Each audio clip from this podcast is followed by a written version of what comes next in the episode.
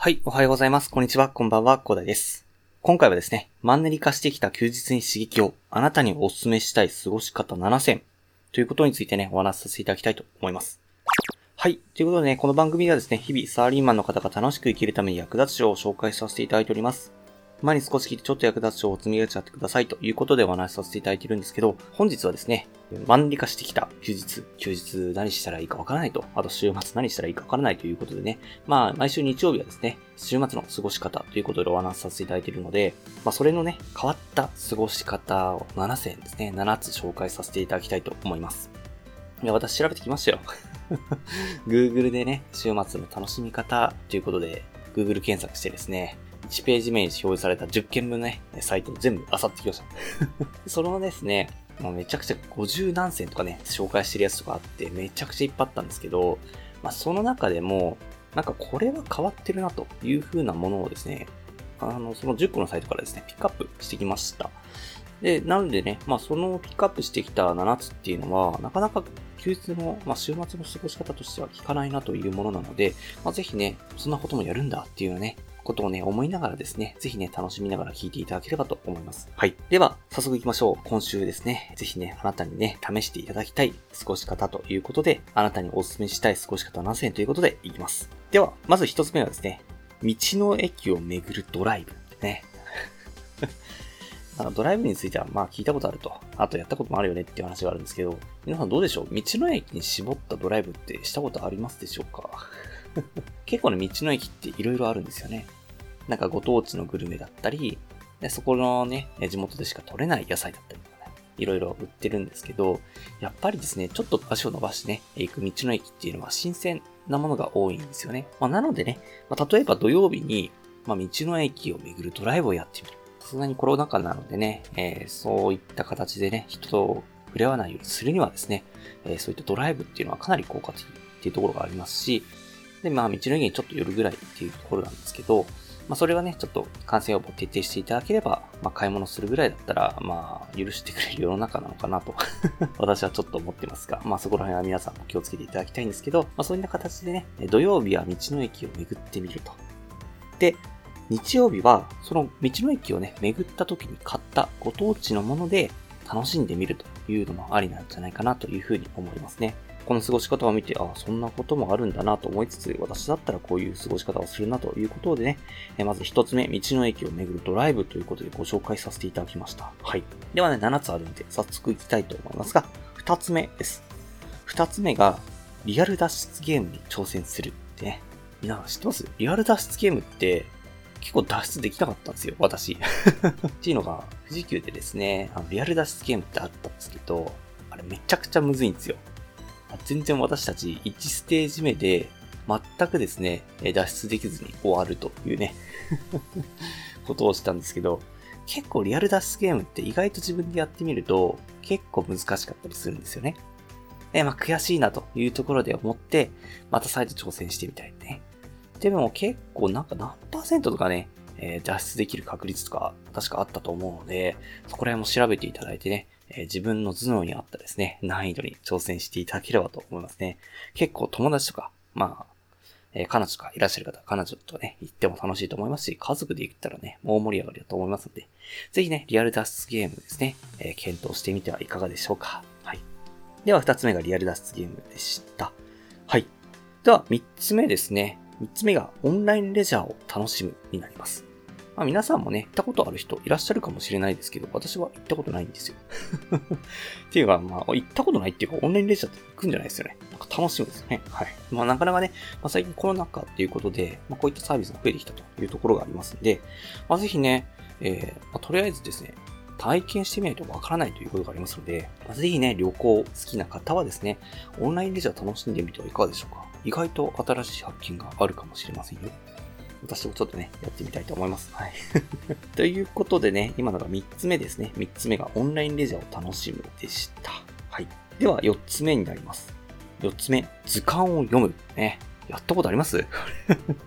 私はないですよ。私は休日に図鑑を読むなんてことはしたことないんですけど、ただですね、結構これ楽しいんじゃないかなっていうふうに思ったんですよね。っていうのが、あの、バードウォッチングってあるじゃないですか。あの、まあ、なかなかね、日本だとそんなに普及してないんですけど、世界に目を向けるとですね、結構人気なんですよ、バードウォッチングって。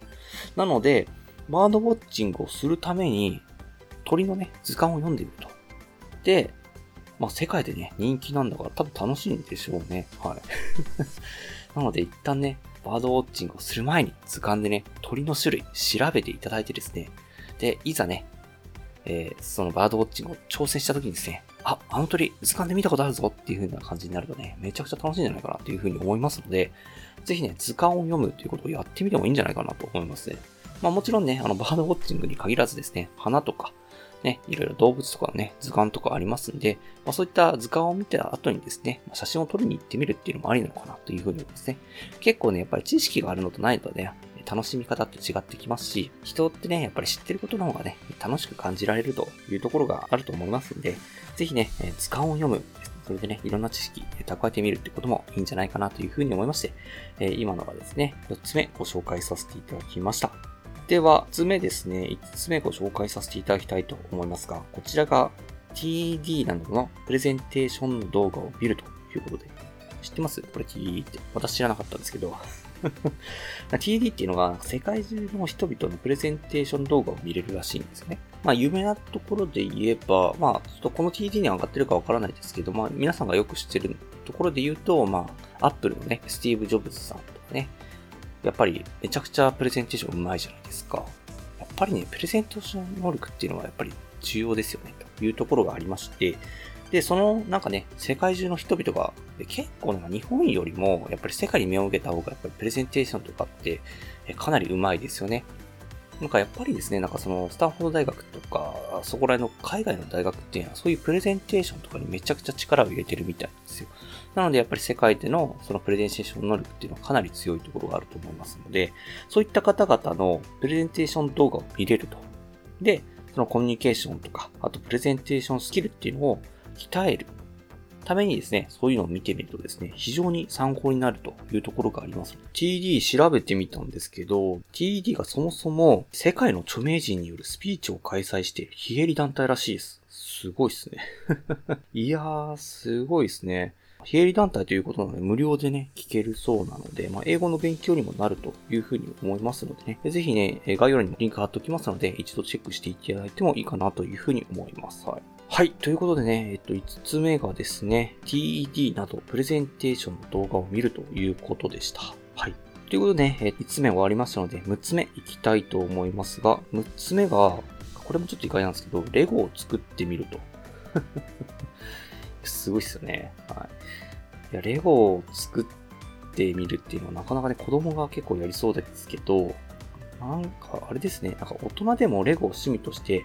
楽しむ人が多く注目が集まっているらしいですね。いや、かなりです。まあ、レゴってね、昔、いろいろね、やったことある方多いと思いますけども、やっぱりね、レゴね、楽しいみたいですね。ぜひね、まあ、レゴ大好きだった方いらっしゃると思いますので、まあ、今はね、結構大人の方の遊びということでも定着しているみたいなのでね、ぜひね、皆さんもやってみてはいかがでしょうか。はい。ということで、6つ目がレゴを楽しむということになります。はい。では最後ですね、7つ目行きましょう。7つ目がですね、まあ、こちらはですね、まあ、かなり楽な楽しみ方というところで、まあ、結構現実的なものかなというふうに思うんですけど、えー、7つ目がお取り寄せグルメを楽しむ。いかがでしょうか？皆さん結構思いつきそうで思いつかないんじゃないでしょうかね。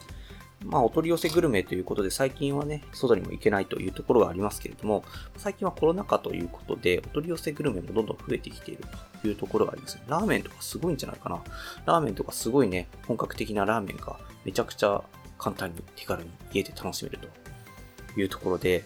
かなり人気が高まっていますね。で、あとね、駅弁とかもお取り寄せできるので、なんか駅弁ってめちゃくちゃ美味しいじゃないですか。なんか そういったね、えー、かなりね、えー、お取り寄せグルメできる幅っていうのもどんどん広まっておりますので、まあ、ちょっと一回調べてみるのもありかなというふうに思いますね。まあ、今日とりあえず注文しといて、まあ、それでね、まあ、日曜日に届くとか、まあ、それで間に合わなかったら、まあ、来週に持ち越していただくとか、そういう手もあると思うんですけど、休日にお取り寄せグルメ楽しむ、実践してみてもいいんじゃないかなというふうに思います。これはね、今週注文しといて来週とかだったら来週の楽しみになりますしね、ぜひね、えー、ご検討してみてはいかがでしょうか。ということで7つ目がお取り寄せグルメを楽しむということですね。皆さんいかがでしたでしょうか？週末の楽しみ方って、いろいろ考えてみるけど、なかなか思いつかない方も多いと思うんですけど、意外と調べるとね、こんなことやったことなかったなっていうね、週末の過ごし方っていうのも見つかったのではないでしょうかね。まあ、今回はですね、まあ、一般的な週末の過ごし方というふうに呼ばれていないようなものを7つピックアップでですね、えご紹介させていただきました。えぜひね、皆さんもなかなかマンネリ化してきた休日になってきてると思いますがね、ぜひ全力で楽しんでいただいて、えで、それで人生を充実させるためにもですね、日頃の鬱憤を発散するためにもですね、今回のご紹介させていただいた7つの過ごし方だったりですね、他にいろいろ話を聞いていて思いついたことがあれば、それに全力で取り組んでいただいて楽しんでいただければなというふうに思いまして、本日はお話しさせていただきました。はい。ではね、最後にお知らせだけさせてください。この番組ではですね、皆さん困ってる悩みとか話してほしい内容など随時募集しております。コメント欄 Twitter の DM などでどしどし送ってください。Twitter とかのリンクが概要欄になってます。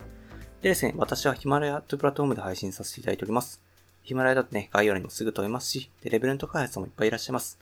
でですね、無料ですので一度インストールして楽しんでみてください。でですね、他のプラットフォームでお聞きの方もいらっしゃると思いますので、そういった方は Twitter で DM をいただけると嬉しいです。アカウント ID はですね、アットマーク after アンダーバー work アンダーバー rest で、それがですね、アットマーク AFTR アンダーバー WRK アンダーバー RST です。どうしてお待ちしております。それでは今回はこんな感じで終わりにしたいと思います。このような形でね、皆さんの耳だけ役立つ情報をゲットできるように、下のグリ手帳をゲットして、毎日配信していきますので、ぜひフォロー、コメントなどよろしくお願いいたします。では最後までお付き合いできありがとうございました。本日の一日をお過ごしください。それでは。